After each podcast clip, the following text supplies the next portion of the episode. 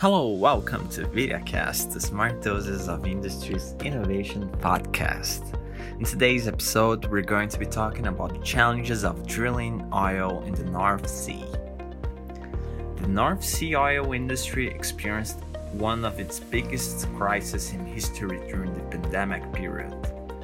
The result of this crisis was a drop in the price of a barrel of oil to its lowest level since 2003.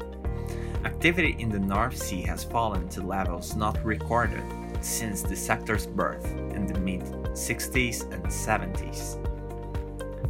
Although the industry's future is uncertain, there are opportunities for transformation in the short term so that industry survival is possible.